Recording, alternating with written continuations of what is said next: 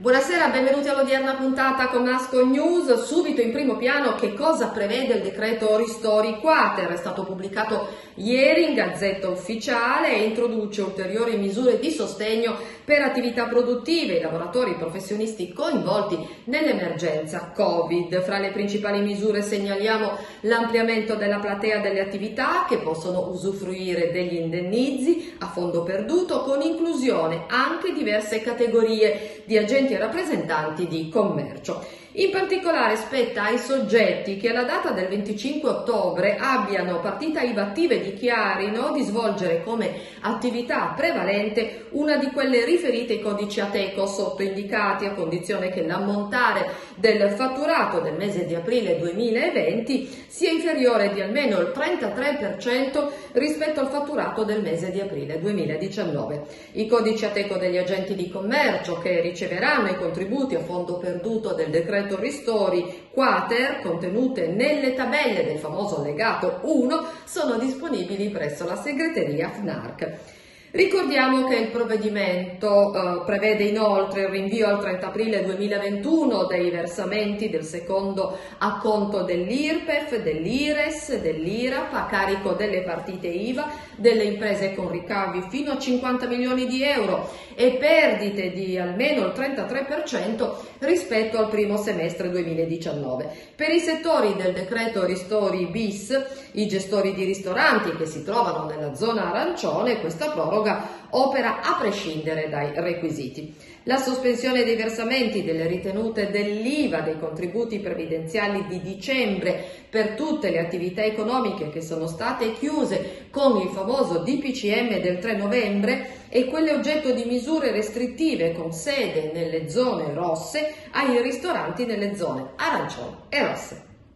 Cambiamo decisamente argomento, le attività commerciali hanno finalmente potuto riaprire. Ci sono obblighi, ci chiedono, particolari da rispettare? Da domenica 29 novembre, lo ricordiamo, le attività di commercio e i mercati hanno potuto riaprire. La Regione Piemonte con l'ordinanza 131 ha precisato, accanto alle linee guida nazionali, alcune regole di comportamento, come la possibilità di fruire degli orari di apertura fino alle 22.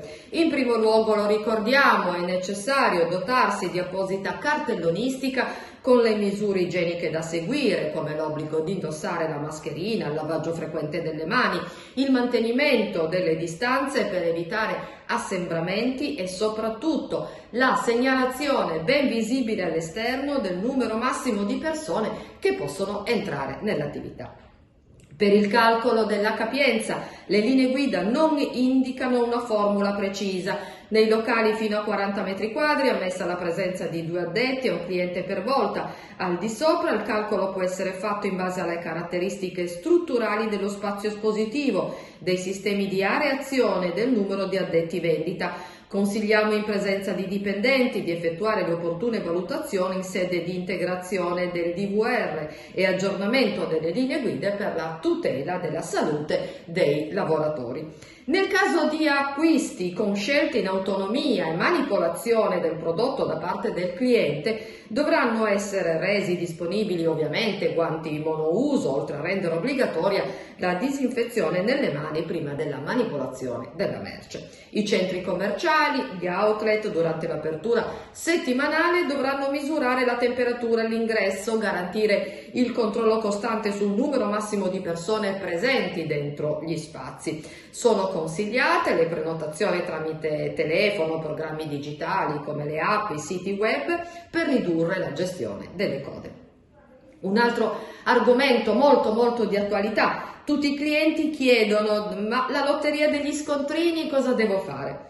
Da oggi, primo dicembre, visitando il sito del governo, i privati potranno registrarsi per ottenere una codice lotteria si tratta di un codice a barre alfanumerico abbinato al codice fiscale che i clienti presenteranno in cassa prima di effettuare un pagamento per partecipare alle estrazioni della lotteria che prevede premi per estrazioni ordinarie per i pagamenti in contanti e ulteriori premi per quello zero contanti riservati ai pagamenti elettronici. L'inizio della lotteria è stato differito dal decreto rilancio 1 gennaio 2021 e sarà quindi spendibile solo nei negozi fisici sono esclusi dalla lotteria degli scontrini e quindi non consentono di partecipare all'estrazione dei premi gli acquisti di importi inferiori a un euro, gli acquisti effettuati online, gli acquisti destinati all'esercizio di attività di impresa, arte o professione, nella fase di avvio della lotteria, gli acquisti documentati mediante fatture elettroniche, sempre nella fase di avvio della lotteria, gli acquisti per i quali i dati dei corrispettivi sono trasmessi dal sistema della tessera sanitaria, per esempio gli acquisti effettuati presso farmacie, parafarmacie, ottici, laboratori analisi, ambulatori veterinari e sempre nella fase di avvio della lotteria gli acquisti per i quali l'acquirente richieda all'esercente l'acquisizione del proprio codice fiscale a fini di eh, detrazione o deduzione fiscale.